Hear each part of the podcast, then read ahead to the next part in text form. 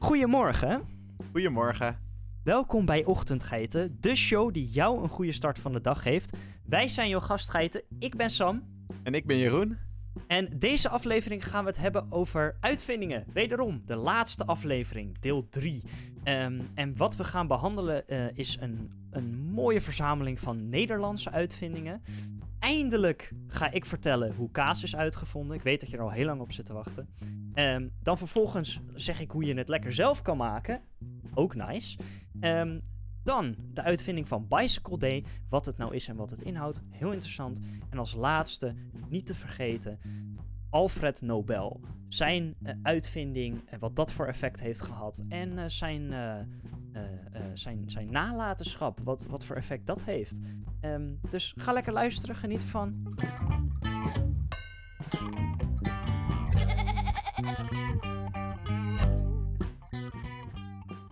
Ja, ik uh, was vandaag even wat dieper in gaan duiken. Nou, niet vandaag, maar ook eerder. dieper in gaan duiken op verschillende uitvindingen die uit Nederland komen. Waarvan je waarschijnlijk niet wist dat ze uit Nederland kwamen. Uh, zo zijn er best wel veel interessante dingen die bedacht wordt door Nederlanders. En we zijn best wel een klein land. Dan is mijn vraag, Sam, is Nederland geniaal? Nee. Nee, dat dacht ik al. er zijn aardig wat dingen waar Nederland goed in is. Of tenminste, minder slecht in is dan andere landen. Ja. Ik moet het niet te positief maken. Nee. Um, maar um, ja, ik, ja, ja, we hebben al een aflevering over waterwerken gehad. Ik bedoel, dat zou ik wel kunnen zeggen dat, dat, dat Nederland daar wel echt top in is. Ja. Um, maar ja, ik zou niet zeggen dat het daar ophoudt, maar nee. zo voelt het wel. Ja, precies. precies. Dat, ik, ik, ik snap het gevoel. Daarom ga ik even vandaag wat dingetjes meegeven die, uh, die Nederland ook bedacht heeft. Want misschien vind je het dan geniale worden, misschien niet. Dus dat uh, mag je zelf uiteindelijk lekker bepalen op deze mooie ochtend. Maar uh, daarvoor, hè, vind jij Nederland geniaal? Nee. Ik vind dat we leuke, uh, dat we een aantal goede uitvindingen hebben gedaan. En daar... daar ben ik wel benieuwd naar. Ja, dus da daar ben ik het vooral mee, mee eens. Mee eens. Ik ben het eens met mezelf. Nice. Oké, okay, uh, nou, de eerste die ik Dat is belangrijk. Ik ga je ja, even onderbreken. Ja, het wordt heel vervelend. de eerste is de oranje wortel zoals we die vandaag de dag kennen. Want deze is van nature niet oranje, maar het is het resultaat van selectieve kweek- en historische gebeurtenissen. Oorspronkelijk waren wortels paars, geel, rood of wit van kleur. Het oranje type wortel, wat we nu heel veel zien, werd juist ontwikkeld door Nederlandse kwekers in de 17e eeuw. De oranje wortel heeft uh, een interessante geschiedenis die verband houdt met de Nederlandse nationale kleur. Nou, oranje, de Nederlandse kleur, ook Nederlandse wortel. Maar waarom Nederlands? Ja, dat ga ik uitleggen. Want tijdens de 80-jarige oorlog, dus de uh, oorlog die zich afspeelde tussen 1568 en 1648, uh, die uitgevochten werd tussen Nederland en Spanje, wilden Nederlandse kwekers een eerbetoon brengen aan de Oranjes, het koninklijk huis van Nederland. Ze kruisten verschillende wortelsoorten om een wortel te produceren met de kenmerkende ja, oranje kleur die we dus vandaag de dag associëren met Nederland. En dat vind ik wel grappig, want dat, dan is het dus door dat die kwekers dus uh, wilden steunen, is dus uiteindelijk die oranje wortel er gekomen, wat nu vandaag de dag voor ons de norm is. Voor ons is heel normaal dat, uh, dat wortels nu oranje zijn. En vind ik mooi. Uh, dit kweekproces leidde tot de creatie van dus die oranje wortel, uh, die niet alleen een eerbetoon was aan het Koningshuis, maar ook heel veel praktische voordelen bood. Want de oranje wortel bleek meer beta-carotene te bevatten, wat een soort van voorloper is van vitamine A. Dus het is ook nog beter voor je gezondheid. Dat komt, uh, dat is denk ik puur toeval. Maar ik vind het wel grappig dat Nederlanders in de 17e eeuw zo nationalistisch waren dat ze dachten, ja, we gaan er gewoon voor zorgen dat voor nu altijd, nou ja, bijna alle wortels oranje zijn. En dat is ook zo. Als je denkt aan een wortel, dan is hij oranje. Overal ter wereld. Zeker, zeker. En dat is dus uiteindelijk, omdat je 80 jaar tegen Spanje moet vechten, denk je, go Nederland. En dan ga je dat soort dingen doen. Dus wil je ook go Nederland doen, maak even wat oranje. Wat ook door Nederland is ont, uh, ontwikkeld in wereldkaarten. En daar ga ik even wat verder op in. Want de ontwikkeling van wereldkaarten die heeft een hele rijke geschiedenis die zich over duizenden jaren uitstrekt. Een van de vroegste bekende wereldkaarten is de Babylonische wereldkaart rond 16, uh, sorry, 600 voor Christus. Uh, die de wereld als een soort van platte schijf toonde. De Grieken met Eratos... Oh nee. Eratosthene in de derde eeuw voor Christus droeg bij aan het begrip van de aarde als een bol, zoals we het nu kennen, en wat ook feitelijk juist is, mensen. Uh, in de middeleeuwen werden kaarten gedetailleerder, vaak met religieuze of mythische elementen. Uh, tijdens de ontdekkingsreizen in de 15e eeuw verbeterde de navigatietechnologie. En Nederlandse zeevaarders speelden hierin een hele cruciale rol.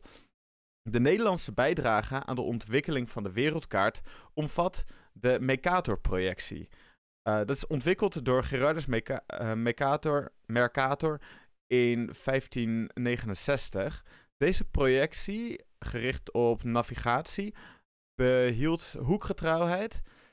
Alleen, ja, wat het niet zo goed maakte, was dat het leidde tot een verticale uh, schaalvergroting. En dat houdt in dat de gebieden bij de polen enorm werden uitgestrekt. Dus op het moment dat je een landkaart ziet, waarvan de polen heel erg uitgestrekt zijn, dan zijn ze via ja, dan zijn ze op de manier van de Mercator-projectie gemaakt. Zijn eh, niet uh, de alle algemene wereldkaarten op die manier gemaakt? Ehm, nee, je, je, hebt ook nog verschillende waarbij, waarbij dus de, zeg je dat, de, de, de lijnen, die, je hebt zeg maar horizontale en verticale lijnen op elkaar. De noord- en breedtegraad. Ja, precies. Waarbij de noord- en breedtegraad wel steeds meer naar elkaar toe lopen. In in, die, in de Mercator-projectie is het, zijn het echt rechte lijnen, die breedtegraden. Ja, ja. Vandaar is het ook zo groot aan de bovenkant en aan de onderkant. En in het midden relatief klein. Maar ja, tegen, uh, tegenwoordig heb je dus allerlei verschillende soorten manieren hoe de kaarten uitgebeeld worden. Waarvan het heel vaak ook is dat de, dat de breedtegraad naar elkaar toe loopt. In ja, dat, dat weet ik. Maar wat mijn vraag was of het niet de algemene manier is nu om wereldkaart te maken op de, nog steeds op de Mercator manier. Um, want volgens mij, als je een wereldkaart googelt, ja. dan krijg je over het algemeen ja. dezelfde manier. En volgens mij is dat de Mercator-stijl. Ja, manier. ja je, je, je, hebt, je, hebt, je hebt inderdaad de, de Mercator-stijl en degene waarbij de, de dingen dus naar elkaar toe. Dat zijn twee verschillende stijlen. Nee, I know. Maar dat, er zijn wel, er zijn, en I know. Maar mijn vraag is meer of het over het algemeen het meeste wordt gebruikt. Oeh, dat weet ik. Ik weet niet of het het meest gebruikt wordt. Zo. Ja, ik, ik denk het ook wel hoor. Het is in principe. ja, ik, ik denk dat die het meeste wordt gebruikt, inderdaad. Uh, ja, dus Nederlandse zeevaarders en cartografen die speelden dus een cruciale rol in het perfectioneren van kaarttechnieken tijdens het tijdperk van ontdekkingsreizen. Moderne technologie zoals satellieten en GIS eh, heeft de precisie van wereldkaarten verder verbeterd. Het is, ik blijf het mooi vinden van kaarten dat er geen enkele kaart is die klopt qua afmetingen en dat soort dingen. En nee, omdat het heel moeilijk is om een, een bol in een, in een vierkant of in een rechthoek weer te geven. Ja, ja klopt inderdaad. Ik, ik moet zeggen dat uh, ik een beetje in een illusie leef, want ik denk dat het wel redelijk 50-50 is hoe de wereldkaarten zijn uh, gemaakt. Maar ik had het idee dat het heel erg uh, eentonig was, maar... Um, ja, ik leef onder Het is altijd een van die twee manieren. Ja. en een steen zonder kaart. ja, ja. Uh, daarnaast ook nog Bluetooth-technologie. Uh, dat is de draadloze communicatie tussen apparaten. En dat werd uitgevonden door de Nederlandse ingenieur Jaap Haartsen. Hij werkte aan de ontwikkeling van Bluetooth terwijl hij bij Ericsson, een Zweeds telecom, telecommunicatiebedrijf, in dienst was. De oorsprong van Bluetooth gaat terug tot 1994, toen Ericsson een team oprichtte om een draadloos verbindingstechnologie te ontwikkelen. Haartse, als hoofdarchitect van het team, speelde een cruciale rol bij het definiëren van de specificaties en het implementeren van, van de technologie. De naam Bluetooth is afgeleid van de 10e eeuws, 10e eeuwse Deense koning Harald, uh, Harald Bluetooth Gormson. Die bekend stond om het verenigen van Noorwegen en delen van eh, Denemarken. Waarschijnlijk had die man een blauwe tand. Uh, Bluetooth werd officieel gelanceerd in 1998. Dat is mijn bouwjaar, hel je. En heeft sindsdien een enorme groei doorgemaakt. Waardoor ja, draadloze verbindingen tussen verschillende apparaten zoals smartphones, headsets, computer en andere randapparatuur mogelijk was. Um, dus Ericsson ken je waarschijnlijk ook wel van de fusie met Sony. Mm Sony um, Ericsson, ja. In uh, eh, 2001 gebeurde dat. En uh, dat is dus niet heel lang daarna. Nee, wel interessant inderdaad. Hoe... Zou Sony daarbij ook het patent meegenomen hebben? Uh, ja, Sony heeft Ericsson helemaal overgekocht. Ja. Het hele bedrijf. Dus ook het patent, denk ik. Cool. Um, het, was, het is wel grappig, want um, ja, het is dus hè, een Japans bedrijf, Sony. En um, Sony Ericsson was een dochteronderneming ervan. Uh, inmiddels heet het Sony Mobile Communications Incorporated. Maar toen was het Sony Ericsson. En uh, ja, die, heel veel mensen die, die kennen, denk je Ericsson, wat is dat nou weer voor merk? Uh, maar als je zegt Sony Ericsson, dan kennen ze het in één keer wel. Dus dat ja. is, ja, dat is herkenbaarheid. Ja, precies, inderdaad. Um, dan ga ik het ook over Sony hebben toevallig. Want ik ga het hebben over de uitvinding van de CD. Want ah. de CD, daar hebben we het ook al eens eerder over gehad, over de CD. In de aflevering over geluidsformatten. en de CD werd in 1982 geïntroduceerd als een baanbrekende digitale opslagmedium voor geluid. Maar dat is ontwikkeld door de Nederlandse Philips en de Japanse Sony. Nice. Dus daar komen, ze, komen Sony weer lekker terug. Uh, de DVD werd ontwikkeld als opvolger van de CD en werd in 1995 geïntroduceerd. Het project was een samenwerking tussen Philips, woe, Nederland, hel ja. Uh, daarnaast weer de Japanse uh, Sony, Toshiba en Panasonic. Nice. En daarnaast heb je nog de Blu-ray disc. En dat is ontwikkeld door, een, ja, door ook een hele groep van bedrijven. Waaronder onze Nederlandse Philips en Sony en Panasonic en ook nog wat andere bedrijven. En die introduceerden uiteindelijk de Blu-ray disc in 2006. Dus het zijn niet volledig Nederlandse uitvindingen, maar Nederland heeft wel een mooi steentje bijgedragen, ja, bijgedragen aan deze verschillende uitvindingen die ja, de, ik zeggen, grote de dag impact van, hebben gehad grote impact willen uh, hebben gehad, inderdaad. Ik wilde zeggen tot de dag van vandaag nog veel gebruikt worden door sommige mensen. Heel veel mensen hebben ook streaming services nu. inderdaad. Ja, wat nog wel grappig is om te noemen, is dat Philips echt wel heel belangrijk is geweest in de ontwikkeling van heel veel entertainment systemen en, en Zeker. Um, als je bijvoorbeeld kijkt naar um, Ambilight, is iets wat heel veel mensen kennen, wat gewoon achter een tv'tje zit. Um, maar dat is dus alleen van Philips. Um, als iemand mm. die in een elektronica winkel heeft gewerkt, is het wel grappig dat je hoort meer mensen soms wel eens vragen van... Hey, eh, maar heeft eh, die tv dan ook Ambilight? En dan wijzen ze naar een heel ander merk. En dat is hoe bekend Philips dat bijvoorbeeld heeft gemaakt. Ja. Nou is ook wel grappig om erbij Ik te vertellen. Um, Philips heeft ook um, de OLED uitgevonden. Um, buigbare ledjes is uitgevonden door Philips. En ik was er uh, in het soort van laboratorium slash uh, experimentencentrum, hoe je het ook wil noemen, uh, van Philips. toen dat relatief kort daarvoor was uitgevonden. En um, toen hadden ze mooie lezingen of, en, en, en uitspraken over ja, letterlijk dat het buigbaar was. En dat dat zoveel toepassing heeft dat je licht kan buigen. Dat het, en ze hadden het over kleding en weet ik veel wat. Dus dat gaf me een heel erg futuristisch uh, uh, beeld. Dat was wel heel cool. cool. Ik denk dat ik 15 was of zo toen ik dat uh, meekreeg allemaal. Ja, dat is tof. Um, ja, dat was heel leuk. ben je um, ook op zo'n leeftijd dat je daar lekker over door kan dromen. Precies. Um, Vooral ik. Wat daar uh, nog leuker is om aan toe te voegen. Uh, nou ja, misschien niet leuk, maar uh, wel goed om je bewust bij te zijn. Dat Philips eigenlijk niks meer doet tegenwoordig. Het enige wat ze nog maken is medische spullen. Yep. En um, de rest van de, ja, de dingen die zij maakten, zoals um, nou ja, van airfryers tot televisies, um, is allemaal overgekocht door andere bedrijven, voornamelijk uit China. Dus eh, hou daar rekening mee als je nu iets koopt van Philips. Dat je denkt, ja, Philips is een goed merk. Die maakt altijd goede spullen. Komt allemaal uit China. Heel veel komt uit China, maar letterlijk alles van Philips komt uit China. En, Ja, het is eh, geen Nederlands bedrijf meer. Nee, anderhalf jaar geleden ongeveer werd eh, het kleine huishoudelijke gedeelte van, dus dan denk je echt aan de airfryers, de koffiezetapparaten, dat soort apparaten, werd overgenomen door een Chinees bedrijf. En ehm, ik zag meteen de kwaliteit van de apparaten kelderen, letterlijk.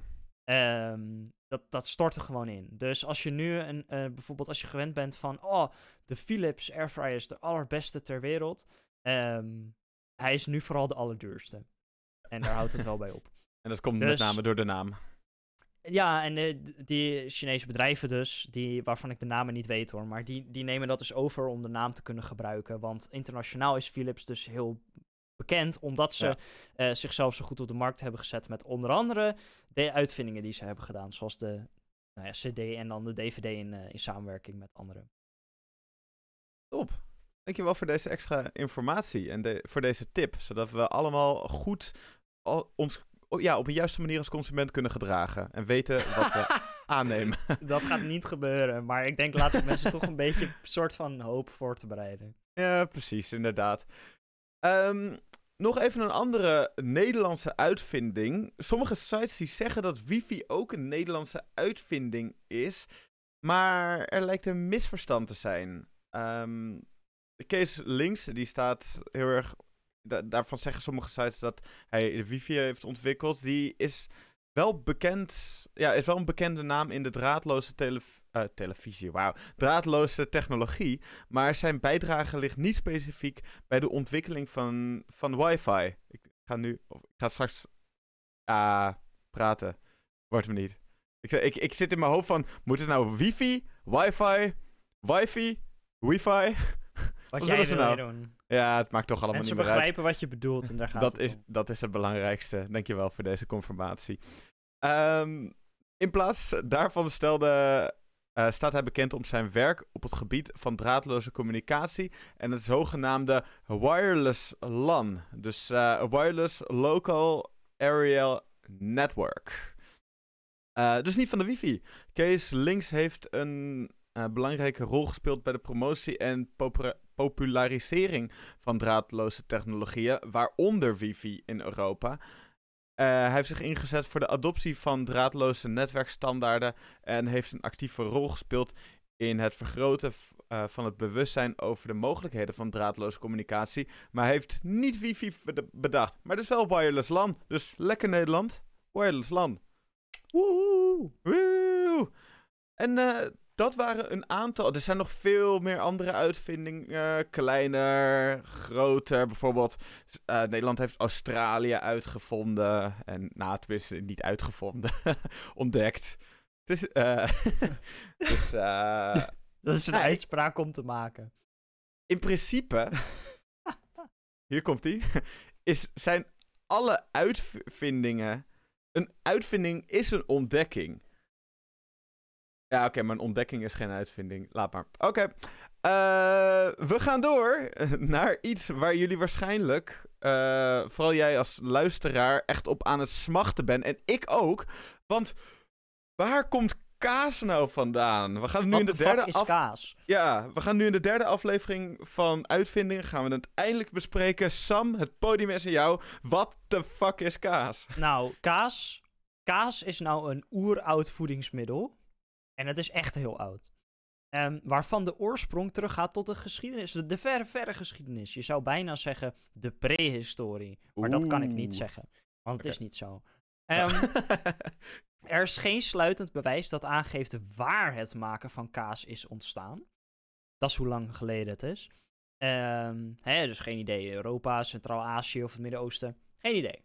Maar de oudste voorgestelde data voor de oorsprong van kaas maken liggen rond 8000 voor Christus. Zo. Ehm, ja, toen werden schapen voor het eerst gedomesticeerd. Dus Ah. eh, het was niet zo dat die schapen al een tijdje gewoon eh, daar aan het viben waren op dat weiland. En gewoon geschoren werden en zo. Nee, en gemolken worden werden. Nee, eh, kaas was er ook al vroeg bij. Ehm, aangezien dierenhuiden en opgeblazen inwendige organen sinds de oudheid dienst deden als opslagvaten voor een reeks voedingsmiddelen, eh, is het waarschijnlijk dat het proces van kaas maken per ongeluk werd ontdekt door melk te bewaren in een vat gemaakt van de maag van een dier, waardoor de melk werd omgezet in wrongel en wei door het stremsel uit de maag. Er bestaat een legende met verschillende variaties over de ontdekking van kaas door een Arabische handelaar die deze methode gebruikte om melk te bewaren. Nou, ehm, eh, op het moment dat ik aan mensen om mij heen vroeg van, hey, wat is nou een leuke uitvinding om het over te hebben? En kaas werd genoemd, werd er oprecht tegen mij gezegd, kaas is een goed idee om het over te hebben, want wie bedenkt er nou om, om melk te bewaren in een dierenmaag? Nou, magen werden dus, of ingewanden überhaupt, van dieren werden gebruikt om voedsel in te bewaren. Uh, dus vandaar. Oh ja. Um, het vroegste bewijs van kaas maken in de archeologische gegevens dateert uit 5500 voor Christus. En is gevonden in het huidige Kujava. Kujavia. Kujavia, zo hè, in Polen. Waar zeven met melkvetmoleculen zijn gevonden. Mogelijk is het kaasmaken onafhankelijk hiervan begonnen met het persen en zouten van gestremde melk om het dus te bewaren.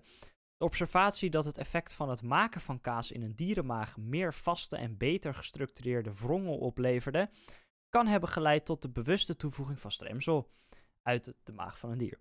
Vroeg archeologisch bewijs van Egyptische kaas is gevonden in Egyptische grafschilderingen, daterend uit ongeveer 2000 voor Christus. Die moest ik een klein beetje om lachen, want... Ja, wat zijn dat nou voor grafschilderingen? of was dat ben niet je zo, zo, zo ontzettend blij met kaas, dat je het meeneemt in je graf. Ja, ja, ik snap het wel hoor. Ik, ik ook. Uh, ik herken me daar wel een beetje in ook. Ja, ik ook, maar... ja, eh, Hollanders, maar toch. Dat vind ik wel grappig. Ja, um, ja. Even kijken hoor. Een wetenschappelijk artikel uit 2018 stelde ook dat de werelds oudste kaas, daterend uit ongeveer uh, uh, 1200 voor Christus, uh, werd gevonden in oude Egyptische graven. Dus ze namen letterlijk mee naar hun graf. um, de vroegste kazen waren waarschijnlijk vrij zuur en zout, vergelijkbaar in textuur met rustieke cottage cheese of feta. Een kruimelige, uh, smaakvolle Griekse kaas. Um, kaas geproduceerd in Europa, waar het klimaat koeler is dan in het Midden-Oosten. Ja, dat weten we. Um, zeker deze periode. Had minder zout nodig om te bewaren. Met minder zout en zuur werd de kaas een geschikte omgeving uh, voor nuttige microben en schimmels, waardoor gerijpte kazen hun respectievelijke smaken kregen. De vroegst ontdekte geconserveerde kaas werd gevonden in de Taklamakan-woestijn in Xinjiang in China. Dat kwam er allemaal goed uit. Dank je. Uh, en dateert al van uh, 1615 voor Christus. Dus er zijn uh, aardig wat jaartallen die ik net heb genoemd. En ja, omdat het zo lang geleden is en er toen nou ja, niet zo goed werd gedocumenteerd als de, vandaag de dag. Um, er was ook, ja, was letterlijk onmogelijk. Is het ja, wat lastig te zeggen, maar gelukkig zijn er het een en ander over te vinden. En ja, weet je, ik vind het wel altijd leuk met dit soort dingen dat, um, ja, hoe zeg je dat? Er, er, vormen legendes, er vormen mythes bijna. Omdat er zo weinig over te vinden is dat mensen gaan speculeren. En dan gaan ze zelf iets um, ervoor invullen. Um, en ja, we weten allemaal van het bestaan van mond-op-mond verhalen. Uh, zo is de hele uh, moderne Noorse mythologie gemaakt. en heel veel moderne religies trouwens ook. Dus mond-op-mond verhalen, ja, die, die vormen legendes. En legendes hebben altijd een bepaald effect op de mensheid. En zo is kaas, of in ieder geval het ontstaan van kaas, ook een legende. Ben je nou heel erg gemotiveerd hierdoor en denk je van wauw, um, ik wil dit proces uh, uh, ook meemaken, dan kan je dat zelf doen. Je kan namelijk huttenkezen maken, zelf in huis. Um, en daar hebben wij een receptje voor, dus dat ga ik gewoon eventjes voorleggen. Um. Wat je nodig hebt is uiteraard melk. Volle melk wordt, heeft het, tussen aanhalingstekens het beste resultaat. Dat is subjectief. Gewoon wat, wat vettiger en dat is... Ja. ja. Vaak bij kaas. Halfvolle melk werkt ook hoor, maar volle melk wordt over het algemeen het, uh, het beste gezien. je kunt er eventueel een, sleug, scheutje slagroom bij doen. Kan je doen, wordt het vetter en romiger van. Um, Lekker. En dus ook ja, in dit geval meer smaak. Citroensap kan je toevoegen. Ehm, door in plaats van stremsel citroensap te gebruiken, maak je uh, een vegetarische huttenkezen. Azijn kan ook, maar ja, de, de smaak over het algemeen van uh, vers citroensap is gewoon beter, weet je. Niemand neemt zo'n slokje azijn, maar een slokje citroensap, ja hoor. Kom maar. Ja, helemaal? Um, gewoon zo, hup, naar achter? Ja, waarom niet? Mensen drinken ook... Uh, ja, dat is waar. Uh, dat is ook wel lekker, lekker fris. Mensen, mensen drinken ook gewoon cola, weet je. Dat is, dat, dat is bij even zuur als uh, citroenzuur volgens ja, mij. Is, dus ja, weet je Dat is wel waar. um, uiteraard zout toevoegen. Als je dat aan de melk toevoegt, krijgt kaas meer smaak. Zout maakt het smakenvrij. Um, nou, het hoeft natuurlijk niet, maar um, anders heb je gewoon brokkelige niks. Dus je wil wel wat smaak hebben. Nou, goed, ingrediënten. Hoe ga je het maken? Je brengt je melk met je zout uh, aan de kook en dan pers je de citroen uit. Het gaat wel wederom om vers citroensap. Niet dat uit een flesje, geen concentraat. Niet doen. Um, daar haal je het sap uh, van je citroen door een zeefje, zodat je geen uh, vruchtvlees en dergelijke erin krijgt. Um, zodra de melk kookt, zet je het vuur uit. Dan doe je citroensap bij de melk en roer je het even goed door elkaar. Um, dan begint de melk meteen te klonteren, maar dat hoort. Um, en dan laat je het mengsel een half uurtje staan, zodat de kaas alle tijd krijgt om zich te vormen. Je zet een zeef of een kom klaar en je legt er een stukje kaasdoek of een schone theedoek in.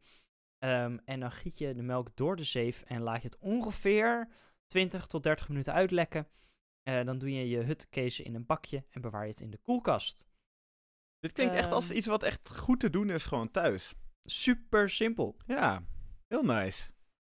En zoals met de meeste dingen, als je het vaker doet, uh, of je maakt het zelf en je doet het vaker, um, is het gewoon beter dan wanneer je het in de winkel koopt. Ja. En natuurlijker, minder bewerkte troep erin. Dus uh, ja, doe met die informatie wat je wil. Maar gewoon lekker hutkezen maken en er lekker, uh, lekker je, bro je, broodje mee beleggen of andere dingen mee doen. Hoppatee. Ja, klinkt wow. als een uh, goed idee. Vooral voor pizza's en lasagne is het ook heel erg lekker. Kijk, nou, hier komen de ideeën, die vloeien al de tafel op. Um, doe ermee wat je wil. Ach um, man, zelfgemaakte pizza's zijn fantastisch. En als je daar dus ook nog zelfgemaakte huttenkezen op kan doen, nou, dan heb je de combi van je leven. Later, als ik een tuin heb... Ja, ik, wil ik weet wat je gaat zeggen. Ik, ik, wil echt een tuin, maar dan wil ik een pizza oven hebben. Ja, same. En dan wil ik gewoon pizza's kunnen maken en dan niet met dat, dat gekut in die ovens. Want dat werkt gewoon niet hetzelfde. En dan krijg je nee. al die pizza eruit. En dan heb je gewoon die, die, die, die lepper dingen aan de onderkant. Die, die ja. zwarte vlekjes. Dat weet je dat aangebrande. Weet je dat, uh, dat, dat, dat steen. Dat is gewoon in één keer heet. Dat, klaar. Ja, hoppa. Dat, pizza. Dat, bam. Zoals het hoort. Precies. Um, nou, dat was het voor mij even voor kaas. Super. Dan ga ik het hebben over Bicycle Day. En dan denk je, Wereldfietsdag. Waarom gaat het nou specifiek hebben over Wereldfietsdag? Is dat de dag waarop uh, fietsen uitgevonden zijn of zo? Nou, Bicycle Days verwijst naar de dag waarop de Zwitserse chemicus Albert Hofmann voor het eerst de, hal, uh, de hallu wow, hallucinogene eigenschappen van LSD ontdekte. Wat? Wat? Mm -hmm. Oh, dat weet ik trouwens. Dit weet ik gewoon. Ja, dit weet je gewoon. Oh, er weet... nu gewoon echt zo'n zo'n search van informatie. Je hebt een kastje wat op slot zat in mijn brein. Van het slot ja. gehaald. Ja, die is opengemaakt en nu komt alles eruit gevloeid. Um, Albert Hofman die uh, was niet op zoek naar, uh, ja, naar een chemisch, uh, ik bedoel een psychedelische substantie, maar naar een ademhalingsstimulant. Tijdens een routine-experiment kwam hij per ongeluk in contact met LSD en ontdekte hij de hallucinogene eigenschappen ervan. dit historische moment vond plaats op 19 april 1943 en de term Bicycle Day komt voort uit Hofmans beslissing om op de dag uh, na zijn eerste LSD-ervaring lekker op de fiets te stappen en naar huis te gaan. Nou, het was niet zijn echt eerste dag dat hij een, uh, een beetje daarvan probeerde. Want hij was al op 16 april 1943. Uh, had hij per ongeluk al een hele kleine dosis LSD naar binnen gekregen tijdens een laboratorium-experiment. Uh, toen voelde hij misschien wel wat, of een, of een beetje raar, maar dus die drie dagen later, op die 19e van april, besloot hij dus bewust een dosis te nemen om de effecten beter te begrijpen. Op Bicycle Day uh, ja, nam Hofman dus een bewuste 250 milligram, sorry, microgram, gelukkig niet milligram, dat zou heel veel zijn, uh, eh, LSD. En dat is een dosis die hij als klein beschouwde. Uh, dat was dus namelijk omdat hij heeft al eerder had hij dingen gedaan met psychedelica. En dat was allemaal, had je een stuk meer nodig om effecten ervan te zien. Dus hij dacht, weet je, we gaan bij LSD kijken wanneer een heel klein beetje doen. Dus die 250 microgram. Terwijl hij naar huis fietste, werd hij door intense visuele en psychologische effecten, waaronder vervormde perceptie van tijd en ruimte. Hij vreesde zelfs dat hij nooit meer nuchter zou worden. Uiteindelijk eindigde de ervaring positief en Hofman beschreef de dag als een van de meest significante in zijn leven. Deze dag wordt beschouwd als de geboorte van de psychedelische revolutie, omdat het de ontdekking van de potentie van LSD markeerde. Dat vind ik dus wel een interessant dagje. En al helemaal uh, dat dat 19 april is. Ja, het sluit aan. De dag na twee feestdagen achter elkaar. Precies, de dag na 19 april is 20 april en dat is Wereld Cannabisdag. Of wij, wij de Wietweek. Nee, wij de Wietdag. Werkt niet met als je www. probeert te doen. Uh, naar, na Bicycle Day uh, begon Sandos LSD als een potentiële uh, medicinale substantie te onderzoeken. In de jaren 1950 en 1960 werd LSD gebruikt in psychiatrische therapie. Vooral in de late jaren van 1960 en 70 werd het helaas verboden. Uh, vanwege misbruik en culturele associaties. Dus dat is wel heel weer jammer dat het verboden wordt dat mensen er onderzoek naar kunnen doen. En dat heeft er eigenlijk voor gezorgd dat het hele onderzoek naar uh, deze psychedelica en naar de voordelen van deze psychedelica ook, uh, dat dat pas 50 jaar, 40 à 50 jaar later een beetje op gang begint te komen weer. Uh, tegenwoordig wordt Bicycle Day vaak gevierd als de herdenking van de ontdekking uh, van LSD en de invloeden van op de cultuur, de kunst en de psychologie. Het herinnert mensen eraan van de potentie en de impact van psychedelica op het menselijk bewustzijn. Het grappige vind ik ook dat uh, onze beste man, meneer Hofman, uh, dat hij LSD heeft genomen op 16 uur 20. Ook wel 4 uur 20. Dus daar komt het weer. Dat is, uh, komt weer terug met, uh, ja, bij Cannabisdag, 420. dat is bizar, toevallig. Ja, ja precies. Dus dat, is, uh, dat vind ik echt heel erg mooi. En op de, hij heeft ook alles trouwens gedocumenteerd van zijn eerste trip. En ik heb nooit die dingen gelezen, maar het lijkt me eigenlijk wel interessant om een keertje in te duiken hoe hij, hoe hij dat ervaarde voor het, als eerst voor iemand die nog nooit zoiets zoiets ervaren heeft. En omdat niemand dat ervaren heeft van daar, uh, daarvoor, heeft het ook geen referentiepunt. Dus ik ben eigenlijk wel benieuwd of dat uh, te lezen is. Ja, goede vraag. Dus uh, dat ga ik een keertje opzoeken. Maar dat is dus hoe uiteindelijk Bicycle Day is uitgevonden en ontstaan. En dus ook LSD is uitgevonden en ontstaan. Wauw. Dat is een ja. stukje geschiedenis. Zeker, zeker. Uh, wat ook belangrijk is voor de geschiedenis en voor het heden en voor de toekomst, um, is wat een zekere uh, heer Alfred heeft gedaan. Um, Alfredje Dokus Kwak? Nee, Alfred oh. Nobel. Oh. Um, want ik ga jullie namelijk een verhaaltje over de heer Nobel vertellen. het is een wat langer verhaal, maar de details zijn wel belangrijk. als jonge man studeerde Nobel bij de scheikundige Nicolai Zinin. In 1850 ging hij naar Parijs om zijn werk voort te zetten. Daar ontmoette hij Ascanio Sobrero, die drie jaar eerder nitroglycerine had uitgevonden. Sobrero was sterk gekant tegen het gebruik van nitroglycerine, omdat het onvoorspelbaar was en ontplofte bij wisselende hitte of druk. Maar Nobel raakte geïnteresseerd in het vinden van een manier om nitroglycerine te controleren en te gebruiken als een commercieel bruikbaar explosief. Het had veel meer kracht dan buskruid.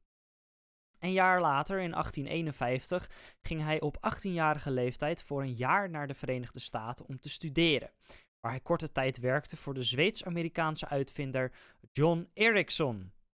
Hey. Daar is hij weer. Wauw. Uh, die de USS Monitor, het ijzersterke schip uit de Amerikaanse burgeroorlog, ontwierp.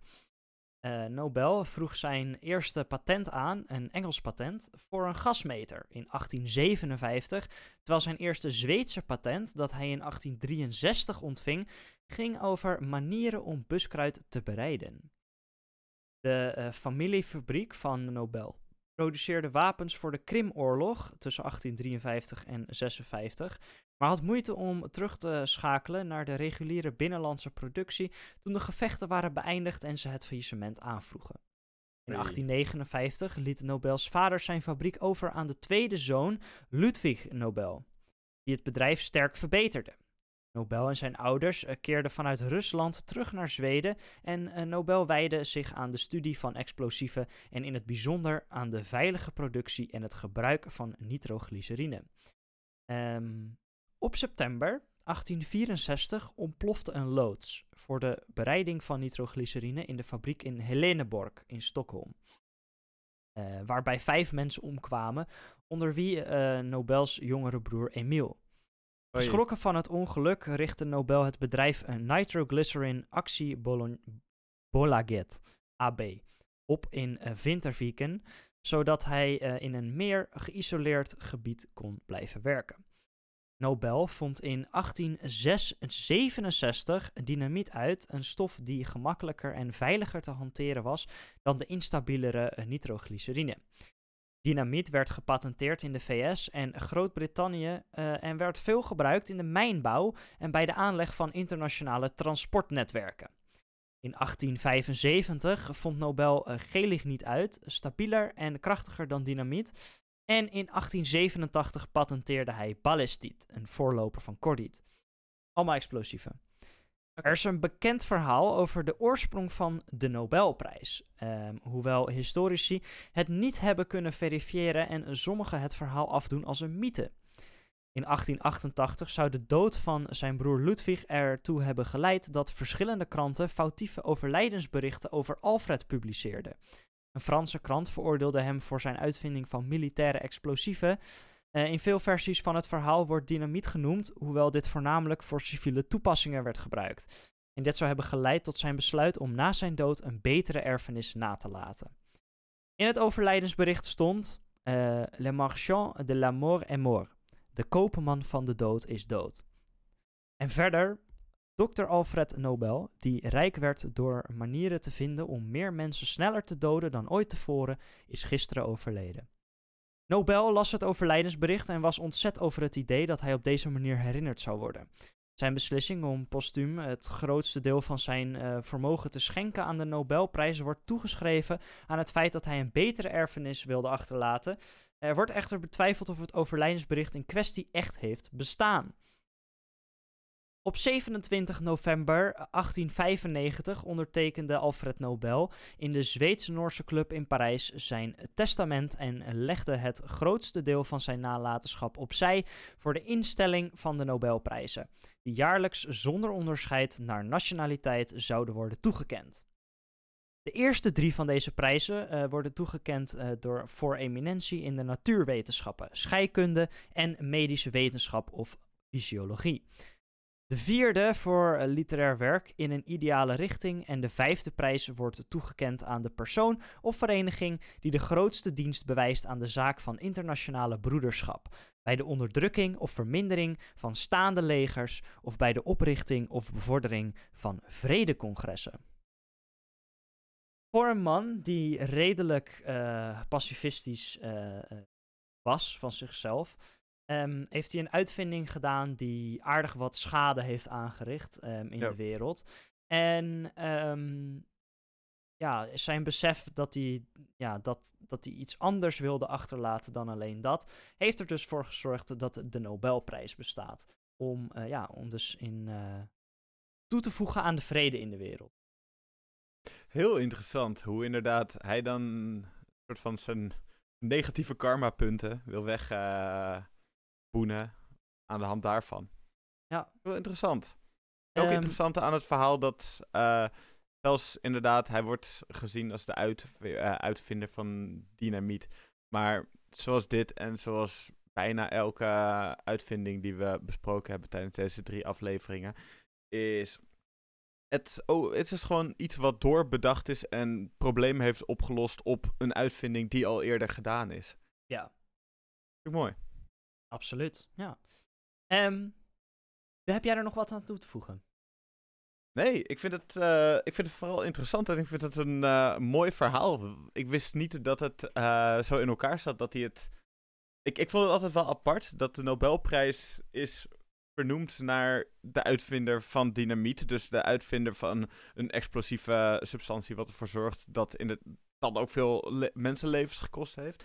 Maar ja, nu ik dat weet hoe het verhaal in elkaar zit, is het eigenlijk nog veel interessanter. Dat hij het een soort van ja, zijn de schadelijke dingen die hij heeft gedaan, op die manier toch een beetje goed wil maken. Ja. Ja. Mooi. Ehm, en dat, ja, men zegt dus dat het komt door een krantenbericht van een eh, foutief eh, eh, eh, overlijden van hem. Ja. Terwijl het zijn broer was die overleed.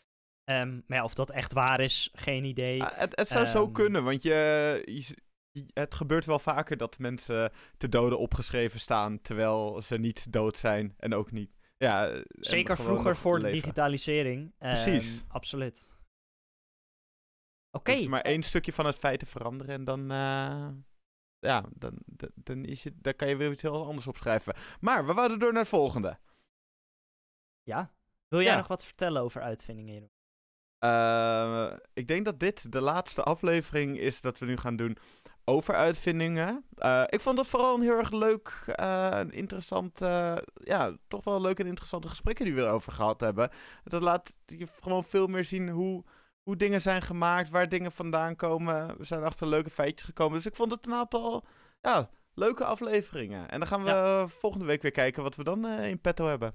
Nou, en misschien vinden we wel een onderwerp waar we ook weer heel veel over willen en kunnen vertellen. En rekken we het weer uit. Ehm, maar ehm, ja, dat, eh, dat zie je vanzelf. Ehm, Precies. Of dat hoor je vanzelf, moet ik eigenlijk zeggen. Haha. Wat je niet vanzelf hoort en waar je wel ja, een klein beetje moeite voor moet doen. maar eh, het is echt minuscuul, want we hebben het makkelijk Ja. voor je gemaakt. heel makkelijk. Zijn eh, twee lekkere liedjes. En ehm, ja, die staan natuurlijk in de grote aanbeveling. eh, onze Spotify playlist die je in de show notes kan vinden. Ehm, dus als je de hele collectie wil luisteren, kun je daar gewoon lekker kijken. Maar, ehm, ja, welke twee liedjes gaan we eraan toevoegen deze week, Jeroen? Wat, eh, wat heb jij voor moois uitgezocht? Ik heb het nummertje I Like Birds van Eels. En waarom ik dit nummertje deze week heb gekozen, is omdat ik het een... Ik vind het echt een interessant nummertje, want ik, ik vind de muziek klinkt voor mij heel klein, maar wel gezellig en vrolijk.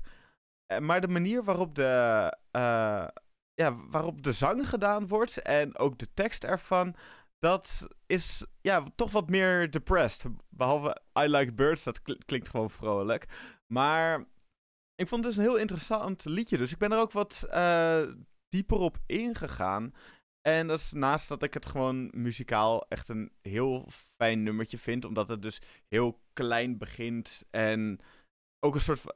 De muziek wordt steeds groter. Er worden steeds meer instrumenten aan toegevoegd. En het wordt steeds uitgebreider wat er gespeeld wordt. Maar ik vond de boodschap die ik... Nou, tenminste, het is niet echt een specifieke boodschap. Het is eh, het verhaal van de frontman. eh diens moeder was overleden.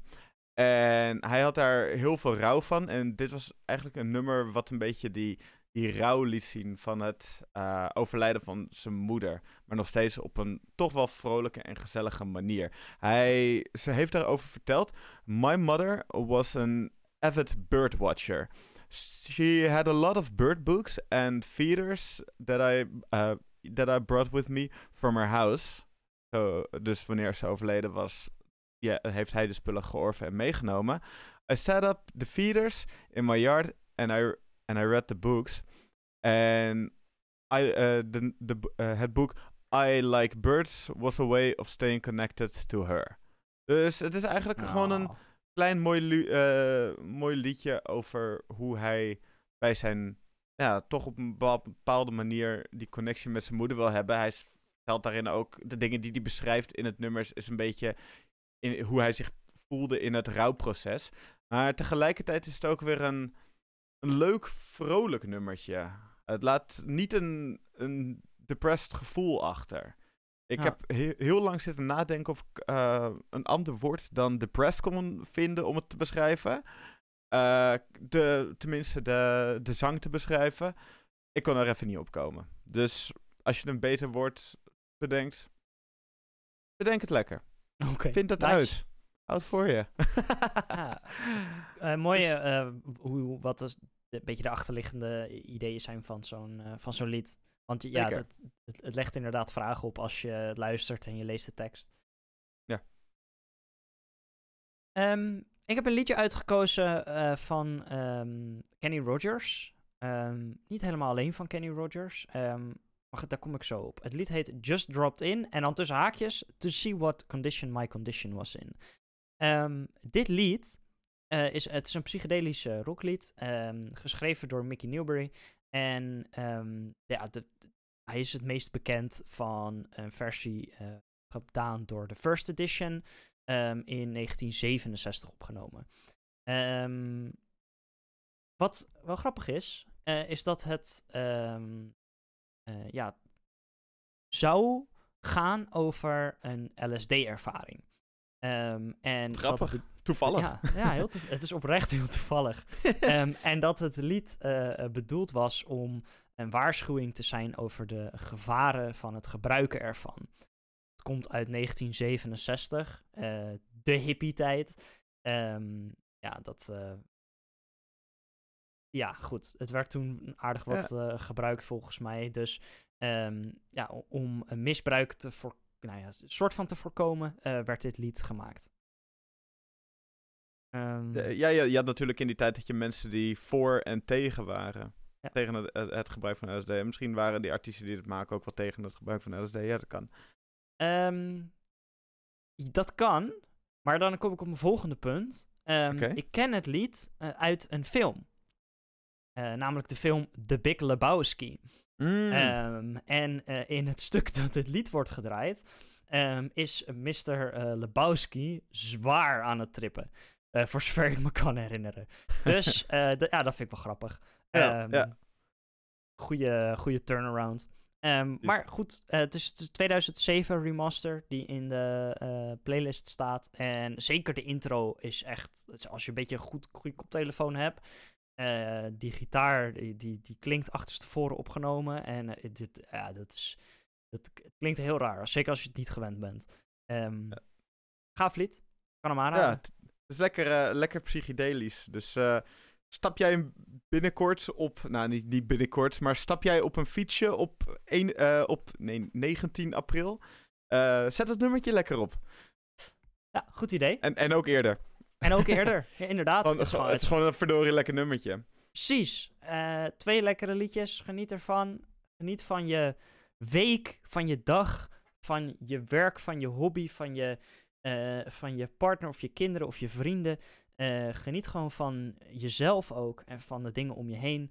Ehm, en ja, tot volgende week. Ja, genieten. Genieten is het toverwoord van eh, vandaag. En eh, geniet ook eh, van de eerdere afleveringen. Die kan je allemaal vinden als je zo... Op, waarschijnlijk luister je dit op je telefoon. Zo lekker gaat scrollen en zo. Dan kom je ook oude afleveringen tegen. En dan kan je ook, als je, als je meer wil horen, kan je dat gewoon gaan luisteren. Dus je hebt nog voldoende om te gaan luisteren.